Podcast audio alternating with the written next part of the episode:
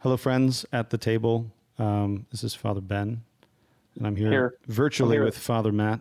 I'm here too. Yes, uh, and uh, as we, as you know, we've been trying these little audio uh, snippets uh, to give to you, um, uh, just hopefully uh, that's little words of encouragement, um, words of hope, ways to connect, um, ways for us to uh, kind of continue to hear one another's Yeah. voices and um, be present to each other during this time uh, where we're all trying to figure out what's going on. And um, but Yeah. uh, one of the things that seems clear is we're not able to gather in the ways that we normally gather. And so, in lieu of that, um, we want to try to practice as much as possible. Um, Matt mentioned this uh, in one of our podcast episodes, I think, uh, and I also heard it online somewhere where people said uh, social distancing is maybe a little bit of a misnomer, but what we want to practice is physical distancing, but social solidarity. Um, We remain remain connected as best we can through the Yeah. technology and the tools that we have. So hopefully, this is Yeah. one of those uh, venues, and uh, you'll find it encouraging. Um, and so, just a, a quick pastoral update. Matt and I have been thinking about this um, for a little bit. This came up in uh, my DNA group uh, this past Sunday morning, uh, where someone said we were talking about the second axiom that God is just like Jesus, and someone said, you know, I, I find myself as I'm trying to offer words of hope to people, uh, words of comfort to my children, you know, that kind of thing. I find myself reaching for the phrase "God is in control." but because because of what um, this person has kind of been through at our church and the the, the discipleship that we've been through, um, there is a sense in which this phrase is a little bit problematic, even though it's sort of the go-to in a lot of Christian circles. It's the go-to phrase to try to tell people, "Hey, everything's going to be okay." Um, you know, uh, the the like God is sovereign, right? That there's some sense in which uh, God is more powerful than this virus is kind of what we're trying to say, and so we end up Yes. saying like God is in control to people. And again, I, I'm sure our, everybody's um, motives are really are really good in this, but I think it ends up becoming a, a more problematic phrase um, than it actually d- than you know than brings hope. We were just recording something for the Gravity Leadership community uh, about this as well, and somebody put in the comments that that, act, that phrase doesn't even feel comforting to them anymore. Yes. Um, that um, that the implications of that phrase means that God is meticulously controlling everything, and so you know why would I trust? You know, if God is meticulously controlling everything, then you know, then He brought this virus on purpose for some sort of reason, and so I'm supposed to trust Him to like rescue me from it. I don't know.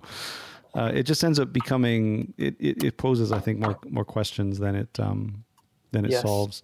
But then I think uh, the reason that people reach for it is because the only other alternative feels like just all you can do is shrug at people and tell them to buy some more ammo. You know, like just I don't know, protect yourself because you know the worst the worst could you know you can't rely on God. So you know, so it feels like if those are our only two options, well, hey, I guess God is in control. I guess I'll say that. But we wanted to like as as your pastors offer you a different way of talking to each other and talking specifically to those maybe you've got children who are afraid or people in your life who are who are afraid and who need a word of comfort and hope.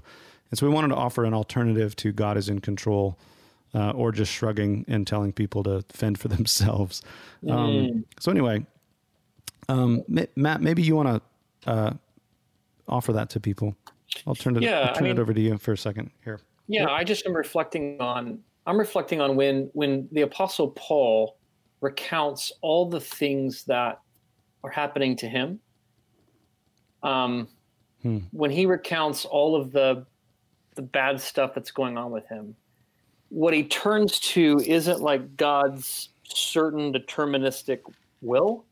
What Hmm. he turns to is God's love. Mm, in Jesus Christ. You know, I'm thinking particularly of Romans 11. Um, what shall we say then, right? Um, Yeah. And he, and he talks about how we're more than that's conquerors. Romans 8, right? Or Romans 8. He talks about how we're more than conquerors, uh, that nothing can separate us from the love of God Right. revealed in Jesus. And I, it strikes me that, like, um, we rarely say to each other, um, take heart, God is love.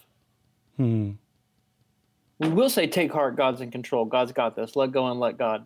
If God brought you to it, God will bring you through it. You know, we have we have these. God is good all Those the are time. very all the ready time, on the top good. of your mind You know I mean? Like Yeah. we got we have um Uh, he gives and takes away. Like we got all these little uh, pithy syllogisms, Yeah. but what we don't have is a robust imagination for and confidence in how God's love is the thing that Paul roots his hope in in the midst of tragedy. Mm-hmm.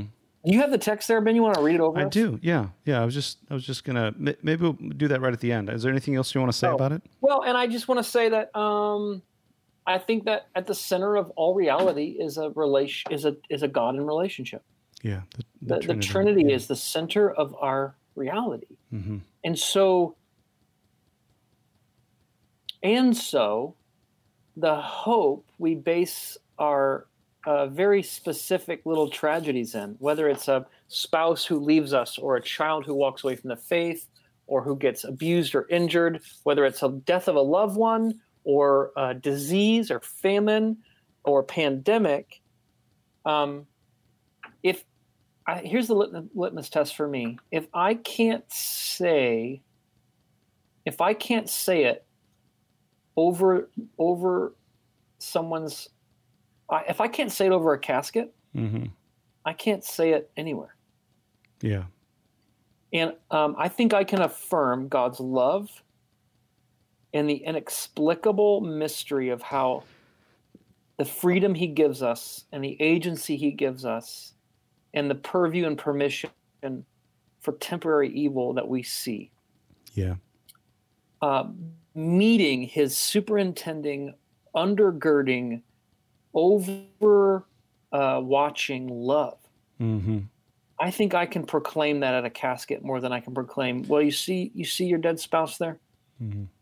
Um, ultimately, God did that, right. Yeah. and Because he needed um, another angel or something. I know you're sad now, but once you get over your sadness, you'll be able to glorify God for your spouse's death. Yeah. Right.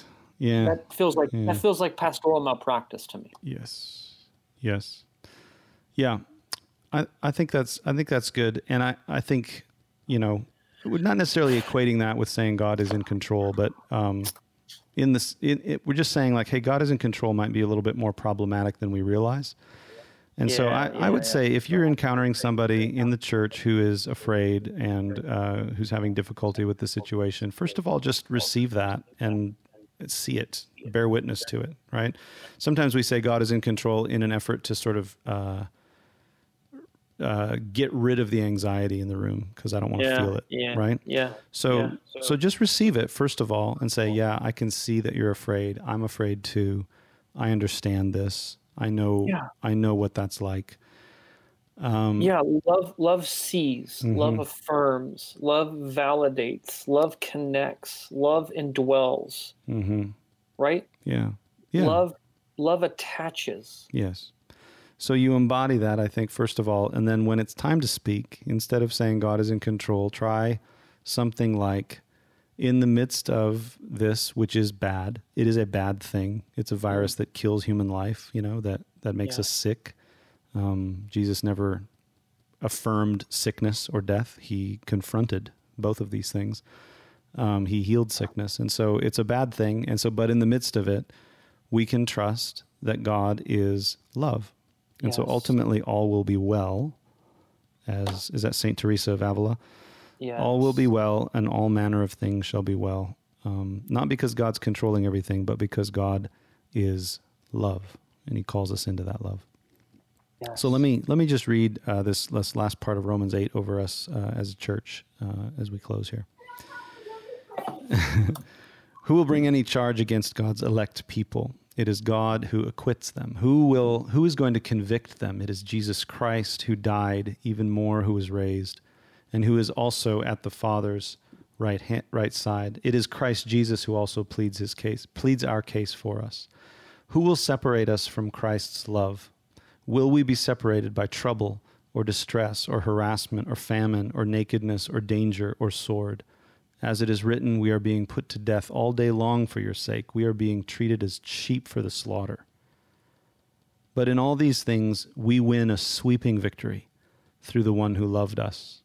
I'm convinced that nothing can separate us from God's love in Christ Jesus our Lord, not death nor life, not angels or rulers, not present things or future things, not powers or height or depth or any other thing that is created.